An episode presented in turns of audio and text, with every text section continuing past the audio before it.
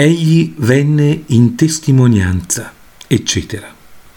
Cioè perché testimoniasse che Gesù è la vera luce del mondo e che dobbiamo cercare e chiedere a Lui tutta la luce della fede e tutta la conoscenza della salvezza. Si noti che in greco alla parola luce si antepone l'articolo come se per luce si intendesse la luce spirituale e divina, quella che brilla di per sé, che è fondamentalmente luce e fonte di ogni illuminazione, che è per così dire un sole divino rispetto al quale Giovanni Battista non era che la luna o la stella del giorno. Infatti, come la stella del mattino precede il sole, così Giovanni precedeva Cristo, il sole di giustizia. Il significato è il seguente. Poiché la luce della divinità era nascosta nell'umanità di Cristo come in una lanterna oscura in penombra, così che gli uomini non la scorgevano, Dio mandò Giovanni affinché scoprisse e rendesse manifesta questa luce e testimoniasse che Gesù era proprio il figlio di Dio, il Maestro e il Redentore del mondo. Infatti, come dice Paolo, Dio abita una luce inaccessibile e che nessuno degli uomini vide né può vedere. Ancora il Figlio, il riflesso della gloria di Dio e l'impronta della sostanza di Dio Padre. Questo inoltre è un riflesso d'eterna luce e terzo specchio della maestà di Dio e immagine della sua bontà. Affinché tutti credessero per Lui, vale a dire credessero nella luce e così fossero giustificati e salvati. Per Lui, cioè per mezzo di Giovanni, che come con il dito indicò Cristo dicendo Ecco l'agnello di Dio che toglie i peccati del mondo. Egli non era la luce, eccetera. I giudei e gli scribi pensavano, in ragione della predicazione e della vita celestiale di Giovanni nel deserto, che egli stesso fosse la luce, cioè Cristo.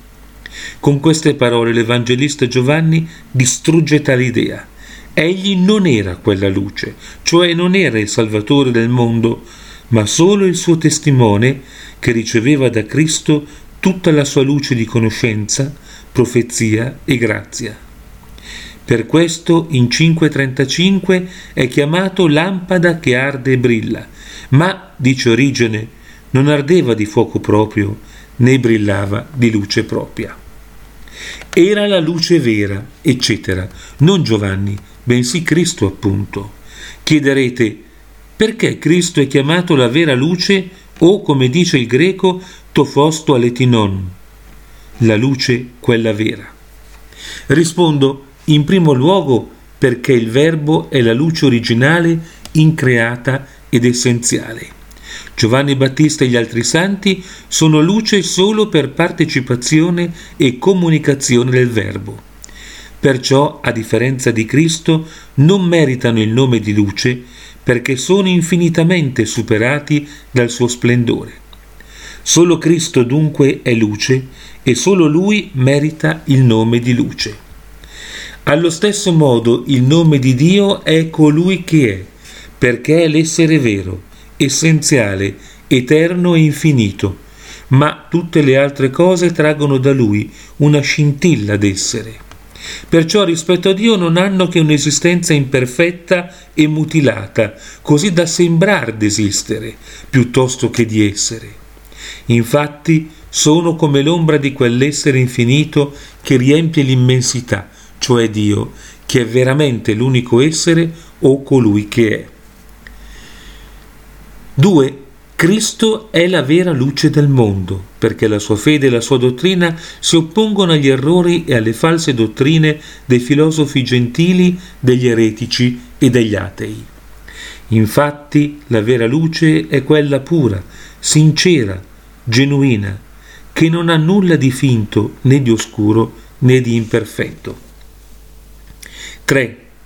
Poiché Cristo ci illumina in modo molto più vero e compiuto di qualunque luce corporea, Solamente la luce spirituale merita il nome di luce e quella corporea ne è solo per così dire un'ombra. In modo simile, con un significato analogo, Cristo dice Io sono la vera vite. In 655 poi chiama se stesso il vero pane. Allo stesso modo ciò che è perfetto, eminente ed eccellente è spesso chiamato vero. 4. Cristo è la vera luce perché diffonde la propria luce in modo completo e capillare in ogni direzione. Perciò ovunque sia questi è la vera luce. Infatti, come aggiunge San Giovanni, come per spiegarsi, egli illumina ogni uomo che viene a questo mondo. Infatti tutti i santi e i fedeli, per quanto grandi e numerosi siano, hanno tratto tutta la propria luce di fede e di grazia da Cristo.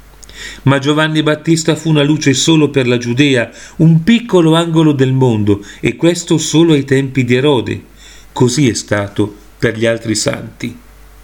Infine Giovanni e gli altri erano in grado di insegnare ai loro uditori solo acusticamente e con voce umana, ma non potevano illuminare direttamente né da soli l'anima. Cristo invece fa entrambe le cose. La voce colpisce solo le orecchie, ma Cristo, con la sua grazia, colpisce e illumina l'anima. Ecco perché Cristo è continuamente chiamato da Giovanni la verità. E Cristo dice nel quattordicesimo capitolo, Io sono la via, la verità e la vita. In Cristo infatti c'è tutta la verità, la quale è quadruplice.